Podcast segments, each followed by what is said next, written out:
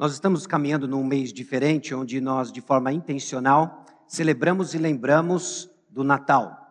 Ah, o Natal é o tempo em que nós olhamos para a Escritura, onde nós refletimos sobre a vinda do nosso Salvador, Jesus Cristo, Deus homem, se encarnou em forma de servo, veio até nós, viveu essa vida que nós não conseguimos viver, morreu a morte que nós deveríamos morrer. É um tanto quanto significativo para o cristianismo, para a nossa fé, para a nossa comunidade. Eu quero refletir com você em cima de alguns elementos e tentar dar sentido a algo que tem a ver com a nossa experiência e relatos bíblicos daqueles que, diante da realidade do Natal, tiveram posturas diferentes. Se eu tivesse que dar um título para hoje à noite, eu diria o seguinte: é um passo de amor obediente pela fé.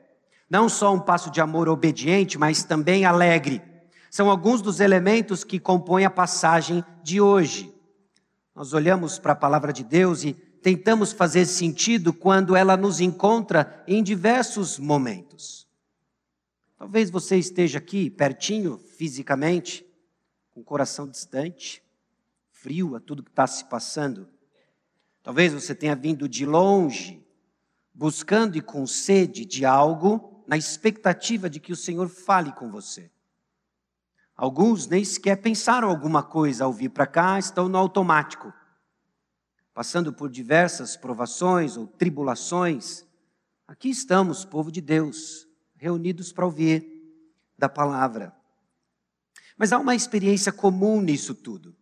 Eu não sei se acaba sendo uma experiência comum na minha própria jornada pessoal ou se de alguma forma você se identifica com isso a tristeza quando existe um desencontro entre realidade e expectativa, não é? Nós professamos uma porção de coisas que nem sempre conseguimos experimentar na sua totalidade. Falamos de paz, falamos de amor, falamos de harmonia, mas o que nós colhemos e experimentamos é confusão, hostilidade. Isso influencia os nossos corações, isso acaba influenciando a maneira como respondemos à palavra pregada temos uma expectativa, uma boa expectativa, de vivermos tudo aquilo que a palavra de Deus nos ensina, nos chama a viver, sentir, desejar. Mas nossa realidade parece tão distante. Quando vemos, por exemplo, em Lucas capítulo 2, versículo 14, glória a Deus nas maiores alturas e paz na terra entre os homens a quem ele quer bem. E aí nós ouvimos isso e vemos todo aquele júbilo, aquele canto, aquela alegria, pastores, magos, gente celebrando a vinda do Messias. Jesus nasceu. E a nossa resposta é: hum, mais um ano. Parece que a coisa anda descasada, nossa expectativa, boa expectativa da palavra de Deus, a realidade. E aí, obviamente, nós tentamos remediar isso, porque você sabe lá no fundo que tem alguma coisa errada. Não é possível. Eu creio nisso. E porque eu não experimento isso? Nós buscamos então uma reconciliação entre o que acreditamos com a experiência. E buscamos diversas coisas, filosofias, crenças, terapias. Coisas que prometem entregar aquilo que o nosso coração anseia, simplesmente viver o que acreditamos, experimentar o que professamos. É o que nós queremos. Mas tem tristeza quando as tentativas se mostram insuficientes. Cada uma dessas alternativas citadas e tantos outros exemplos não vão entregar aquilo que elas não podem dar. Não tem paz sem o Rei da Paz. Então não há paz nem alegria, apenas insegurança e cansaço. Tem confusão. Falamos de fé, amor e obediência, mas temos dificuldades de ver como essas coisas caminham juntas. Parece até que em alguns momentos elas se contrapõem. Não dá para falar de amor e obediência na mesma sentença, na mesma experiência. Ou você ama Deus ou você o obedece. Ou você ama Deus e experimenta o Senhor, ou você tem fé. Como é que nós fazemos sentidos nesses elementos? Amor, fé, obediência. O que os amarra? A passagem que nós vamos abrir hoje, Mateus capítulo 2, descreve esses elementos interagindo, nos ajudando a fazer sentido de uma experiência que não está tão distante de nós. Aliás, o ponto nem é a experiência, mas o que segue ela, a realidade do Natal, a vinda de Jesus, o Messias, Deus homem, entre nós, e uma resposta de fé capaz de ordenar essas coisas que muitas vezes são como confusão no nosso coração. Então, abra comigo em Mateus capítulo 2, versículos 1 a 12. Mateus capítulo 2, versículos 1 a 12. Eu quero adiantar para você aquilo que eu estou chamando de seis cenas ou seis movimentos do texto de Mateus capítulo 2. A narrativa vai alternando entre personagens, suas reações, suas ações, nos ajudando justamente a entender o que está por trás da sua mensagem. Nós vemos logo nos primeiros dois versículos que magos saem do Oriente para Jerusalém atrás do rei dos judeus. Ou aquilo que a nossa tradição chama dos três reis magos. Bom, o texto não diz que são três e eles não são reis, eles são magos, magos vindo do Oriente. A tradição criou-se três porque eles trazem três presentes, então um para cada um, três. Mas não dá para saber quantos eram, eram magos que saíam do Oriente. Esses magos que saem do Oriente chegam a Jerusalém e começam a fazer perguntas: onde está esse recém-nascido, o rei dos judeus? Nos versículos 3 e 4, então, nós vemos que Herodes e toda Jerusalém se alarmaram e convocam então os estudiosos, escribas, sacerdotes. Olha, o que, que esses camaradas do Oriente estão dizendo? Esses magos do Oriente estão dizendo. Bom, eles procuram mais informações, tanto Herodes e os estudiosos ficam preocupados, tem o rei dos judeus, como também os magos querem saber mais informações, onde se encontra esse rei dos judeus. Então, nos versículos 5 e 7, nós vemos que Herodes descobre informações precisas acerca de Jesus. Ele consulta os universitários, os universitários os informam. Olha só, é em Belém. É lá que ele vem. E dão mais informações precisas, de acordo com o tempo do aparecimento da estrela. E esse recém-nascido agora é tratado como menino. Já se passou um certo tempo do nascimento de Jesus. Bom, Herodes quer mais informações. Mais informações com a desculpa de que ele também quer adorar o menino Jesus. Mas você conhece um pouquinho da história e sabe que não é bem essa a intenção. O que ele quer é eliminar oposição os magos então encontram Jesus, o adoram, e os magos são advertidos em sonho para não voltarem à presença de Herodes. Então vamos ao texto. Mateus capítulo 2, versículos 1 a 12. Tendo Jesus nascido em Belém da Judéia, em dias do rei Herodes, eis que vieram os magos do Oriente a Jerusalém e perguntavam: Onde está o recém-nascido rei dos judeus? porque vimos a sua estrela no Oriente e viemos para adorá-lo. Tendo ouvido isso, alarmou-se o rei Herodes e com ele toda Jerusalém. Então, convocando todos os principais sacerdotes e escribas do povo, indagava deles onde o Cristo deveria nascer. Em Belém da Judéia, responderam eles, porque assim está escrito por intermédio do profeta: E tu, Belém, terra de Judá, não és de modo algum a menor entre as principais de Judá porque de ti sairá o guia que há de apacentar a meu povo Israel. Com isso, Herodes, tendo chamado secretamente os magos, inquiriu deles com precisão quanto ao tempo em que a estrela aparecera. E enviando-os a Belém, disse-lhes: Ide informar-vos cuidadosamente a respeito do menino. E quando tiverdes encontrado, avisai-me para eu também ir adorá-lo. Depois de ouvirem o rei, partiram. E eis que a estrela que viram no oriente os precedia, até que chegando parou sobre onde estava o menino. E vendo eles a estrela, alegraram-se com grande e intenso júbilo. Então na casa viram o menino com Maria sua mãe.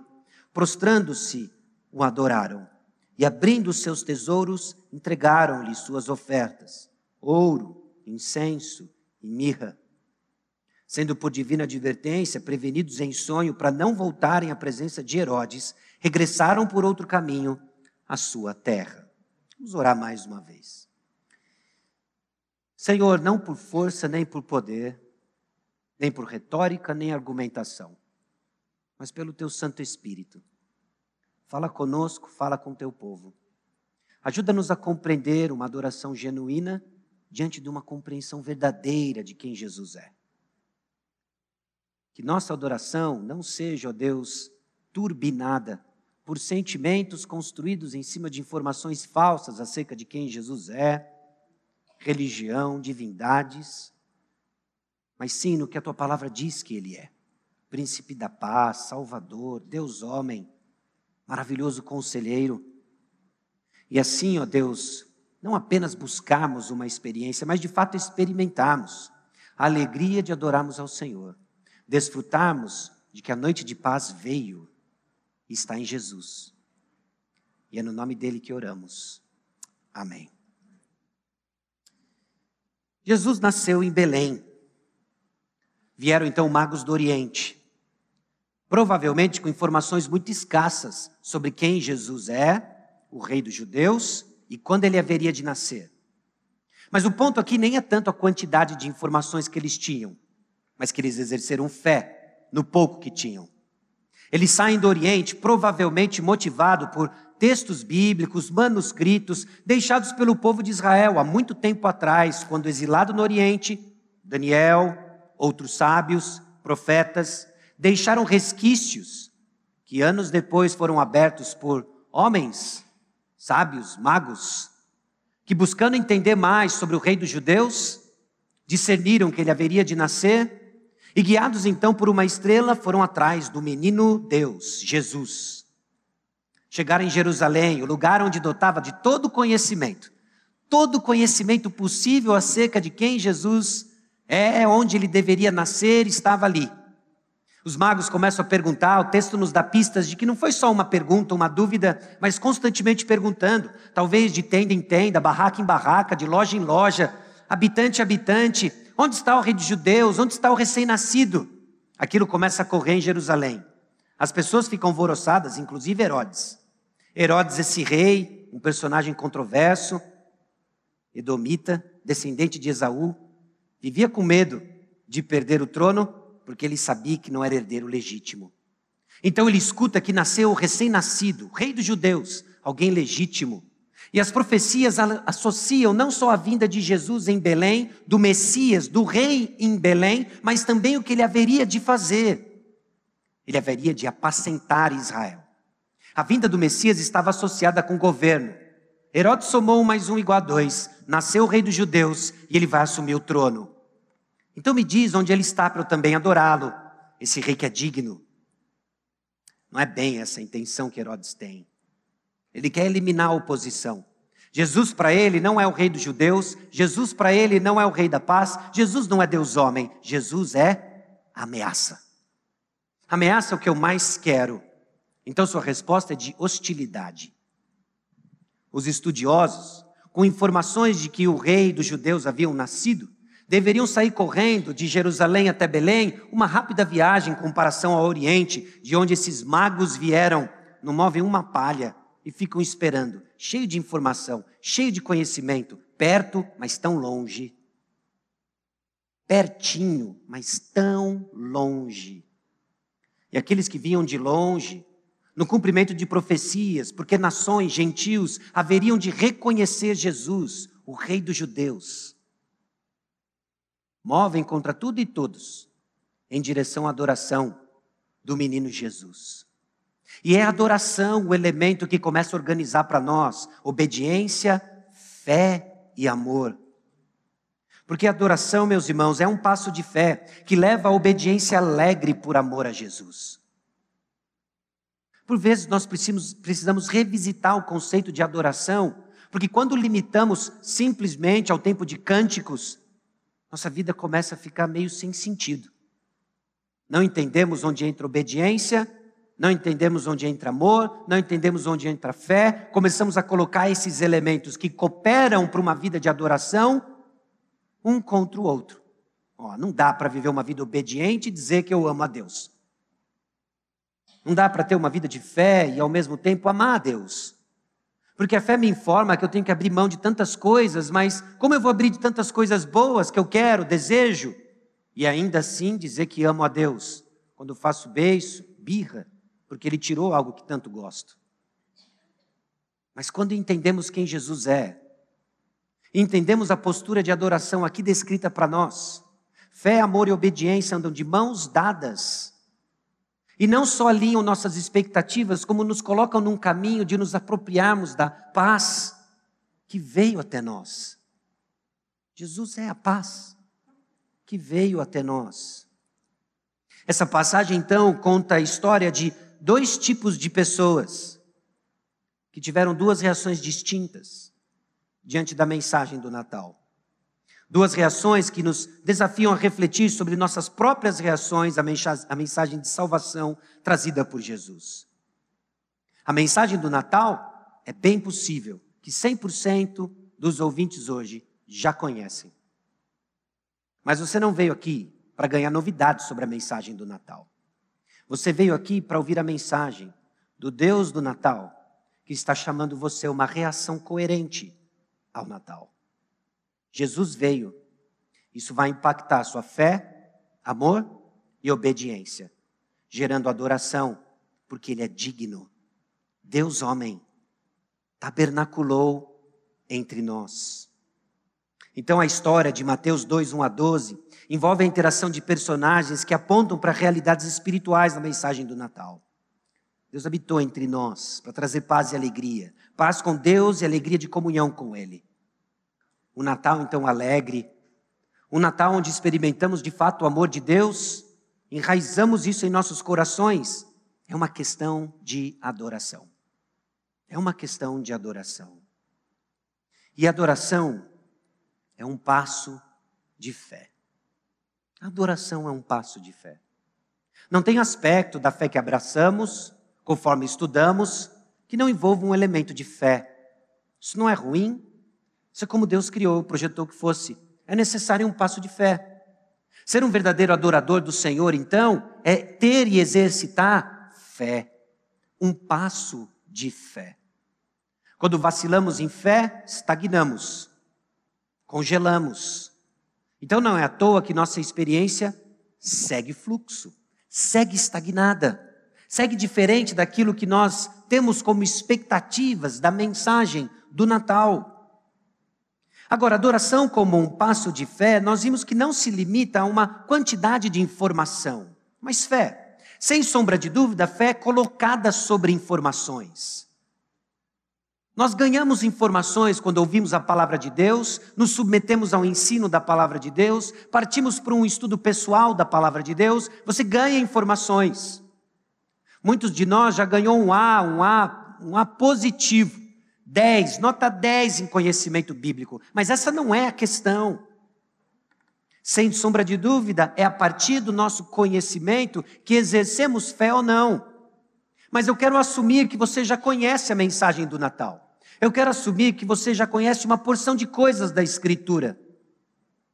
Mas o texto de hoje nos desafia a movermos em fé diante daquilo que conhecemos. É essa fé que os magos demonstram e que Herodes não tem. É essa fé que orienta e direciona os magos a partirem de uma longa viagem por semanas, em lugares bem inóspitos sem Ibis, sem Grau, sem iFood, apenas pela fé. Essa fé que os escribas e sacerdotes não têm, conhecedores de tantas informações, ignoraram o fato de que na vizinhança do lado, ali pertinho, na grande Jerusalém, nasceu o rei de judeus, eles diziam tanto esperar, e ficaram plantados não se limite então à quantidade de informação. Não se iluda de que você só precisa conhecer algo mais para sua vida mudar. Talvez você já tenha tudo o que você precisa. Agora é um passo de fé. É olhar e encarar. Verdade foi dada, a pergunta é se ela vai ser crida. Você crê? Você crê. Deus, homem, tabernaculou entre nós. Adoração tem um relacionamento então complexo com conhecimento. Sim, nós precisamos crescer no conhecimento da palavra de Deus. Aliás, nós vimos hoje cedo na escola bíblica dominical, em João 17, 3, de que a vida eterna é essa: é conhecer o Senhor Jesus Cristo. Conhecer o Senhor. Você não adora então quem você não conhece. Mas não é o acúmulo de informação que irá garantir transformação, mas ação com fé. Ação com fé. Informações lhes são dadas continuamente. E aqui em particular, deixa eu falar com você, membro da Igreja Batista Maranata, frequentador dos cultos e reuniões da Igreja Batista Maranata. É um dos nossos valores e nós prezamos por isso, em que a palavra de Deus seja pregada, ensinada, e queremos ao máximo expor você ao texto bíblico, à palavra de Deus, que você escute a palavra de Deus. Agora chegou o momento de examinar se você responde com ação e fé. Fé na palavra proclamada. Porque a adoração é um passo de fé. Não tem como você esperar alguma coisa diferente se você não der um passo de fé. Não tem como você experimentar algo diferente se você não der um passo de fé. Fé em resposta àquilo que a palavra de Deus diz sobre quem Cristo é. Aquilo que os magos então fizeram, fizeram as malas, aprontaram seu transporte e andaram semanas atrás de o rei dos judeus, com poucas informações, nem sequer sabiam onde ele haveria de nascer. Seguiram uma estrela. Seguiram uma estrela. Tiago, capítulo 1, versículos 22 a 24, vês como a fé operava juntamente com as suas obras. Com efeito, foi pelas obras que a fé se consumou. E se cumpriu a escritura, qual diz: Ora, Abraão creu em Deus, e isso lhe foi imputado para a justiça, e foi chamado amigo de Deus. Verificais que uma pessoa é justificada por obras e não por fé somente. Tiago 1, 22, 24. Adoração é um passo de fé. Mas é comum que a gente entenda esse passo de fé como fé na fé. Confundimos a fé que moveu os magos do Oriente até Jerusalém, depois Belém, com otimismo ou pensar positivamente. Não é fé na fé, não é nutrir uma certeza gostosa dentro do coração, não é pensar positivamente. A fé que nós estamos falando é informada pela verdade. Verdade informa a fé. Você pode ter fé e uma grande fé, mas se for depositada na coisa errada, não vai te levar muito longe. Verdade informa a fé. Se a adoração é um passo de fé, queremos nos certificar de que a nossa fé vai ser colocada em verdade.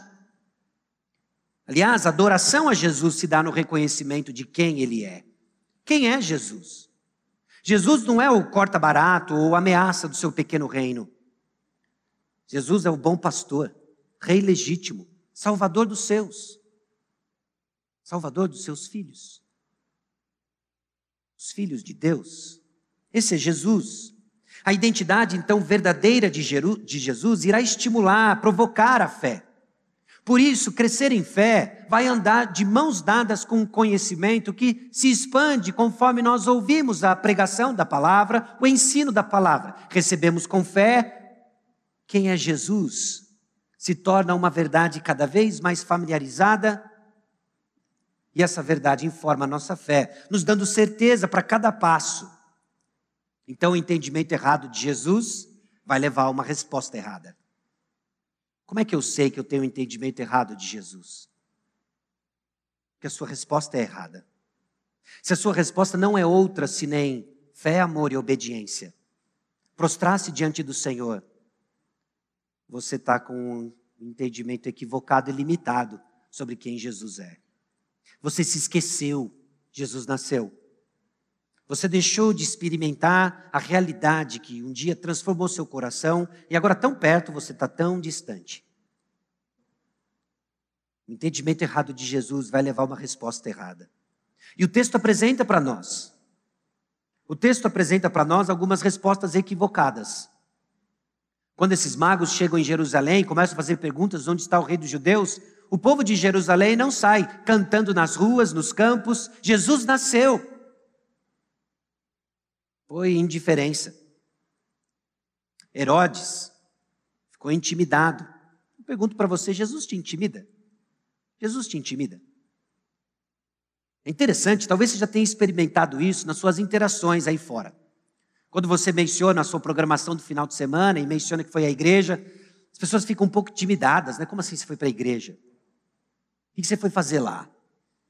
Talvez elas nem perguntam, é um assunto meio proibido, né? Falar que você foi para a igreja, o que você foi fazer lá, porque Jesus intimida pessoas. Você já imaginou o bom pastor, Deus de amor, que entregou sua vida por você, te intimida?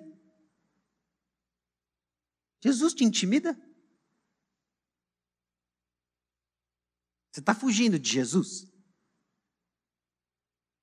Se você está fugindo de Jesus é porque ele te intimida. E você tem que considerar de que Jesus te intimida, o príncipe da paz, o reconciliador entre Deus e os homens, porque ele ameaça algo que você quer. Então você é hostil. Herodes foi hostil. Hostil com Jesus e querendo matar Jesus. Jesus o intimidava porque era uma ameaça contra o trono de Herodes.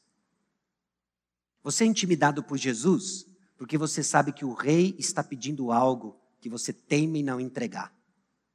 Então você foge em círculos, confuso. Fé, amor, obediência não fazem sentido algum para você. E, obviamente, uma vida de adorador se tornou algo tão distante. Você continua fugindo. Jesus te intimida, pede algo que você não está disposto a abrir mão. Você ainda não entendeu que para mim o viver é Cristo e o morrer é lucro. Não tem o que ele possa pedir para você que ele já não tenha entregado duas, três, quatro, infinita vezes mais. Mas ele está pedindo para eu viver para ele. Ele já entregou a vida dele por você. Ele é digno. O que, que te intimida? Se não seus amores desgovernados, se não seus tesouros equivocados. Você tem medo desse negócio de Jesus, crente, porque você sabe e é intimidado e responde com hostilidade. Talvez você não é mal educado com ninguém, talvez seja. Mas você está fugindo. Jesus te intimida. Ou Jesus não te impressiona? Talvez você ainda tenha aquela visão infantil, né, de que Jesus é o amigo invisível dos crentes. Mas vão lá, cantam para essa entidade invisível, ah, que muda, e as pessoas ficam bacanas, né, depois que elas começam a falar que seu amigo invisível, Jesus. E aí Jesus não te impressiona, porque é só o amigo invisível dos evangélicos, dos crentes. Jesus não te impressiona. Não te impressiona. Hoje na escola bíblica dominical nós lembramos do episódio em que Jesus acalma a tempestade. Os discípulos estão morrendo de medo da tempestade. Eu não tive ainda experiência, e não sou louco para ter a experiência de passar por uma tempestade no navio. Já passei por uma forte turbulência no avião. Talvez seja bem parecido. Mas o que se passou é que os discípulos estavam amedrontados, com muito medo. Medo, temendo pela própria vida. Então Jesus acalma o mar. Ele acalma a tempestade. E os discípulos então ficam com mais medo. Impressionados com Jesus. Talvez seu problema de inércia e essa bagunça toda de fé, amor e obediência é que você não se impressiona mais com Jesus.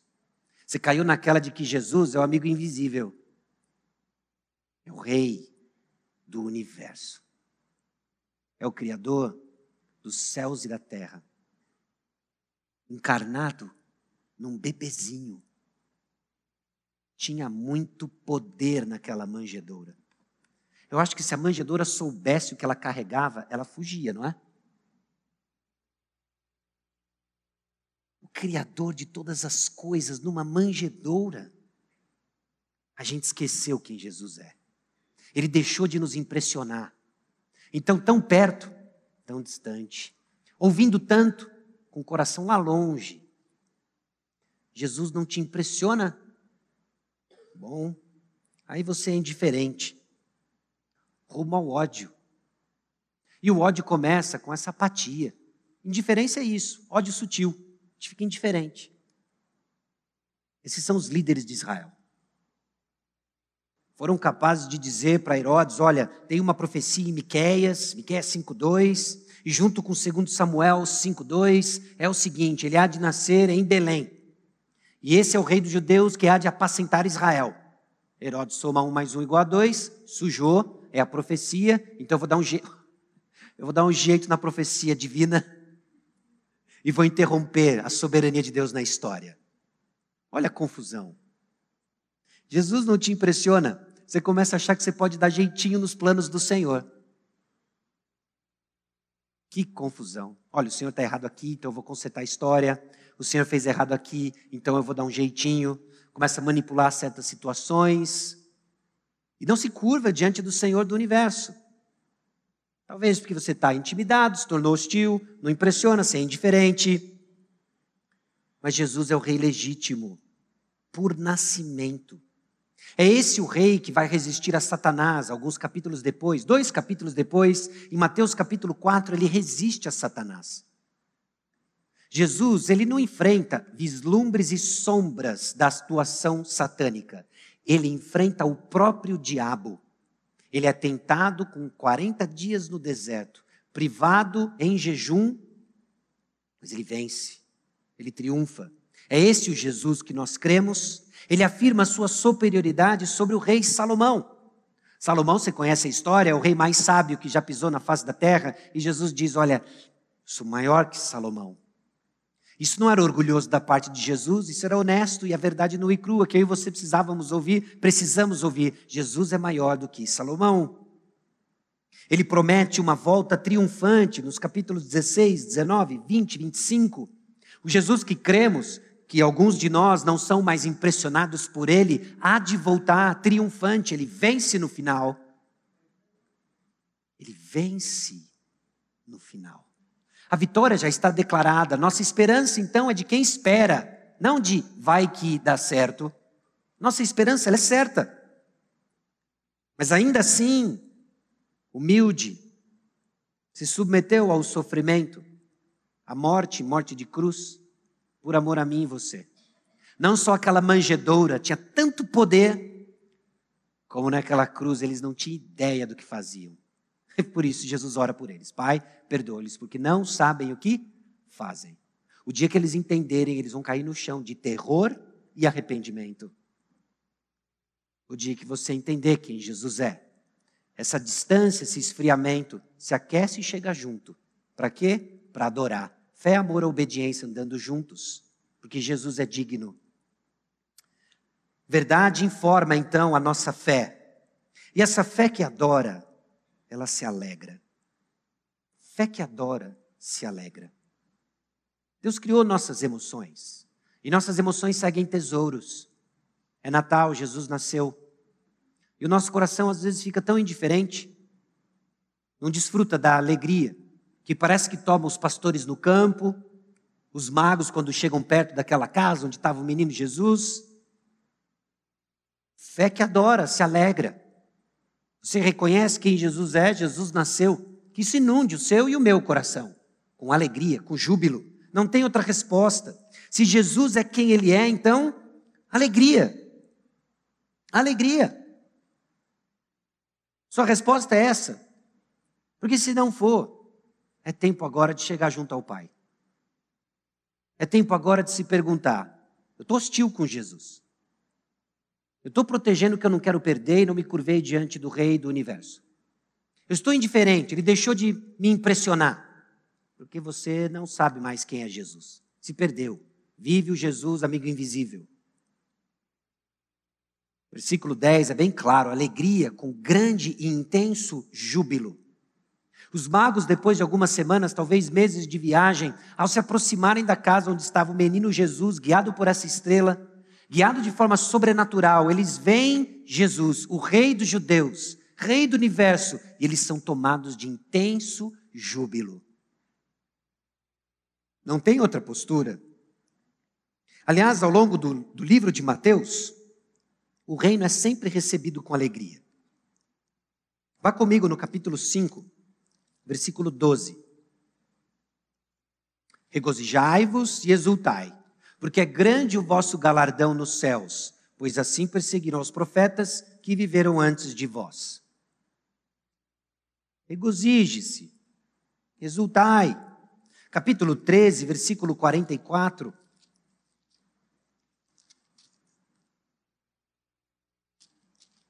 O reino dos céus é semelhante a um tesouro oculto no campo, o qual certo homem, tendo achado, escondeu, e transbordando de alegria, vai, vende tudo que tem e compra aquele campo. Isso é tão contra a experiência de que, tá bom, eu vou para a igreja, eu vou fazer um favor para Jesus. Se você veio aqui fazer um favor para Jesus, você ainda não entendeu nada quem Ele é. Você não entendeu quem Ele é. Você veio aqui fazer um favor para Jesus, não vou lá, vou fazer um favor para Ele. Jesus está precisando de uma força, ele precisa de mais seguidores.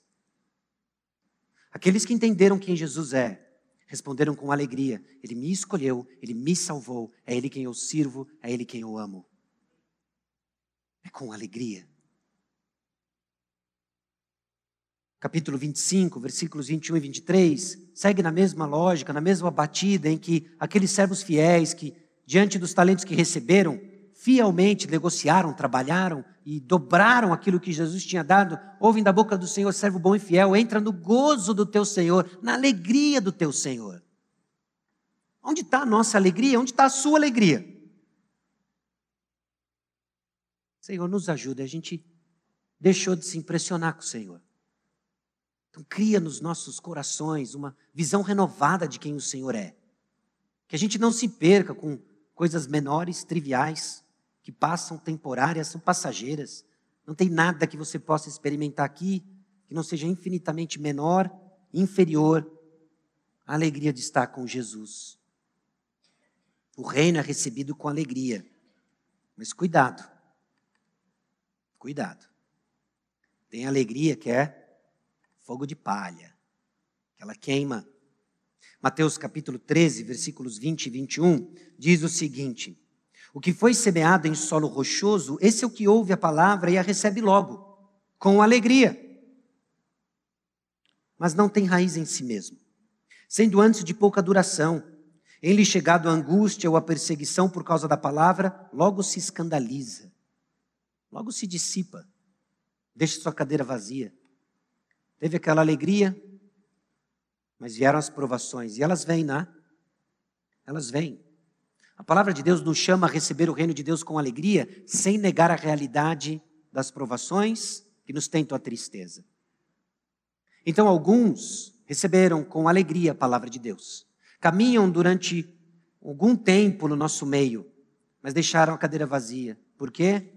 As coisas da vida sufocaram. Era alegria que se queimou como fogo de palha e não estão mais aqui. Mas você que está aqui e tem ouvidos, Escute a palavra do Senhor. Receba com alegria, enraize-a em seu coração. Porque Jesus é digno. Ele é digno. Fé que adora, então, se alegra. E adoração e obediência coerente. Adoração requer de nós uma obediência coerente. Não é obediência a um grupo de ensinamentos morais determinados à revelia de qualquer coisa ou com base na preferência pessoal. Não é isso. A obediência que o Senhor requer de nós é coerente com quem Ele é. É o Rei dos judeus, então requer adoração. É o Rei do universo, requer uma viagem longa, mas lá estaremos. Ele é Rei, então o que ele requer são presentes e dádivas dignas de um rei. Os magos entenderam isso. A postura de Herodes e dos líderes de Israel mostram que eles não entenderam isso. A sua e a minha obediência, ela é coerente com a nossa adoração. A adoração que é informada por fé em quem Cristo é. A adoração não fica em palavras, mas move em ação. Não fica só em palavras, move em ação.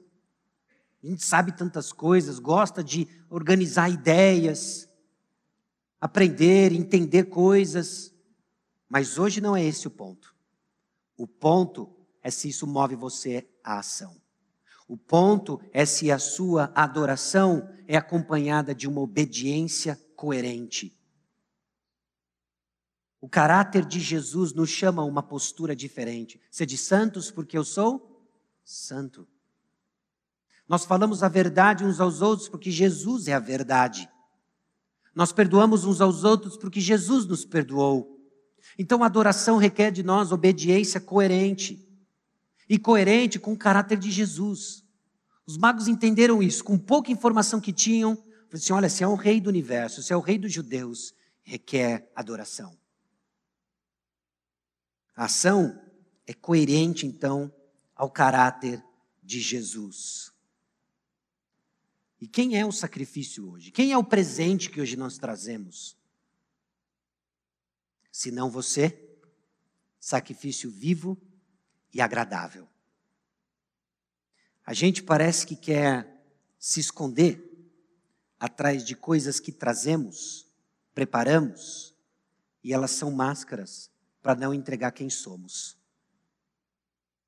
Antes de algo que você faça, Jesus quer você. Você. Ele derramou o sangue dele para comprar você. Ele não derramou o seu sangue para que você faça uma porção de coisas e mantenha alguns tesouros secretos. Não foi por isso. Ele derramou o sangue dele para comprar você. O que, que ele quer? Ele quer você. E ele pode, ele pode requerer, porque ele comprou você. Para você ser dele, inteiramente dele. Mas tem muita gente que fica aí como se fosse um produto no supermercado, escondendo de donos indesejáveis. Não, esse não, esse não quero. Não, esse não quero. Não, não Jesus não. Jesus, o príncipe da paz, o conselheiro maravilhoso, o rei do universo, que amor é o bom Senhor. Para de lutar, para de brigar. Ele quer você. Ele quer você. Ele morreu por você. Você é dele. E aquilo que ele começou, ele há de completar até o dia de Cristo Jesus. Então o que é coerente? Coerente é sair do Oriente, andar por semanas, procurar onde está o rei dos judeus, o recém-nascido, que já se passou um tempo, agora é um menino. Encontrá-lo com alegria e dar a ele os nossos sacrifícios. Você é o sacrifício. Você é o sacrifício aceitável por causa de Cristo e orientado por Ele. Jesus quer o meu sacrifício, o seu sacrifício. O sacrifício maior Ele já fez. Agora nós nos oferecemos a Ele. Por quê? Porque Ele é digno. Jesus é digno. A adoração, então, a Jesus é vista no que nós trazemos para Ele. Não é só quão sincero ou movido você é, no cântico de uma música, sem sombra de dúvida, envolve isso, mas transcende isso. Envolve o que você traz para Ele. Envolve abrir mão do que você acha que é justo e certo, perdoar o irmão. Envolve você abrir mão do que você acha que é o melhor caminho e, em paciência, andar com seu irmão. Envolve você não preferir o que, não querer o que você quer, mas preferir o próximo. Envolve tudo isso. Envolve deixar de querer ter razão e viver unidos de coração. Porque Jesus é digno. Envolve olhar para os mandamentos da palavra de Deus e diz e entender agora que não são coisas que foram projetadas para deixar sua vida miserável, mas são palavras de amor em que Jesus está nos chamando a uma vida coerente, viver com Ele. Sim, é uma luta árdua porque ainda tem pecado em nós. Por isso que é difícil. Mas é bom. Jesus sabe mais. Essa é a vida de adoração acompanhada de uma obediência coerente. Então, como que esses elementos interagem? Como é que amor, fé, obediência andam juntos? Quando a coisa fica confusa no nosso coração, lembre-se que todos eles se encontram na adoração. Adoração envolve fé, amor e obediência. Eles não são excludentes, eles não se contrapõem, eles se complementam. Quando entendemos quem Jesus é, à luz da revelação da palavra de Deus, informações que nos são dadas, respondemos com fé. Essa fé guia e transforma nossos tesouros, nos chamando e nos treinando num amor diferente, ao ponto de dizer: para mim o viver é Cristo. E quando o viver é Cristo, o morrer é lucro. Pagamos o preço da obediência. Obediência que muitas vezes nos custa, mas nunca vai ser um preço maior do que o que Jesus já fez por você. Não tem sacrifício maior do que o que já foi feito por você. Esse é o menino na manjedoura. Ele te intimida? Ele te intimida? Você vê uma ameaça em Jesus? Ameaça talvez a um amor muito grande que você tem e sabe que seguir Jesus significa deixar. Te intimida. Então não é à toa que você é hostil. Quando a conversa começa a caminhar em arrependimento, você se espinha, você se afasta, você se esconde. Jesus te intimida. Porque você sabe que vai custar o trono do seu coração. Mas ele é digno de assumir o trono do seu coração. Jesus não te impressiona? Você esqueceu quem ele é. Você caiu na do mundo de que Jesus é o amigo invisível. Não é. Ele não é um amigo invisível. Ele é invisível? Ele é invisível. Mas pela fé nós vemos, vemos claramente quem Jesus é. E dominicalmente você é exposto a mais sobre Jesus. A pergunta de hoje então é se você está ouvindo com fé. Essa fé que vai levar você a uma obediência coerente, a largar a mão dos ranços, a largar a mão daquilo que te aprisiona, daquilo que tem feito mal, confusão. Nisso daí, ó, fé, amor, obediência, tudo confuso. E aí não é à toa que a gente olha para Lucas capítulo 2, versículo 14, e diz: onde está esse júbilo? Onde está essa paz? A gente fica meio cínico, né? Feliz Natal. Que feliz o quê? Bom dia. Para quem é que é bom dia? Você está assim, espinhento. Tudo espinhento. Abaixa as armas. Jesus nasceu. O rei do universo na manjedoura. Viveu a vida que eu e você não conseguimos viver e morreu a morte que a gente deveria morrer. É Natal. Jesus é o bom pastor que nos guia. Graças a Deus por isso. Ele cuida, ele ampara constantemente. Às vezes, usando até mesmo a gente, não é? Uns aos outros, na vida uns dos outros. Jesus é o perfeito Salvador que nos salva. Esse é o Jesus que servimos. Jesus é gracioso redentor que nos transforma. Sim, ele nos transforma. Esse é o Jesus que veio. Jesus nasceu, veio morar entre nós, e Jesus experimentou o que nós experimentamos. Jesus morreu a nossa morte e Jesus nos deu a sua vida. Ele é a nossa santificação, a nossa sabedoria, a nossa justificação, a razão da nossa alegria. Feliz Natal. Baixe sua cabeça, vamos orar. Senhor, muitas vezes nossa experiência é de distância e confusão.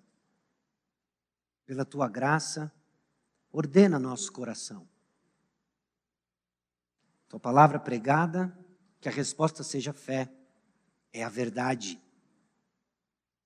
e que a verdade cative nossos amores, amores do nosso coração, a fim de nos submeter ao grande amor, amar ao Senhor de todo o coração.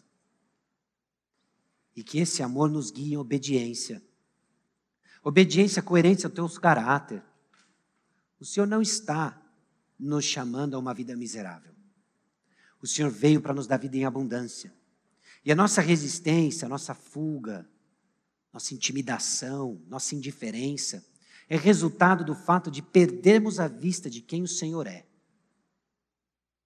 Então eu peço e clamo, para honra e glória do teu nome, visite-nos mais uma vez com clareza e discernimento de quem o Senhor é, nos livrando, ó Deus, da apatia, indiferença, hostilidade, e podemos, ó Deus, de coração grato e alegre, dizer não só Feliz Natal, mas Jesus nasceu, essa é a nossa esperança, e com júbilo recebemos a mensagem. Jesus veio até nós. Eu clamo a Deus por aqueles que estão distantes, hoje perto, mas estão distantes. O Senhor sabe, Que o teu Santo Espírito persuada esses corações, arrependimento e fé. Eu clamo a Deus daqueles que vieram de longe para ouvir uma mensagem que traz bem perto. Conduza-nos em arrependimento e fé. Que vivamos juntos. Viver é Cristo e morrer é lucro. É no nome precioso de Jesus que nós oramos. Amém.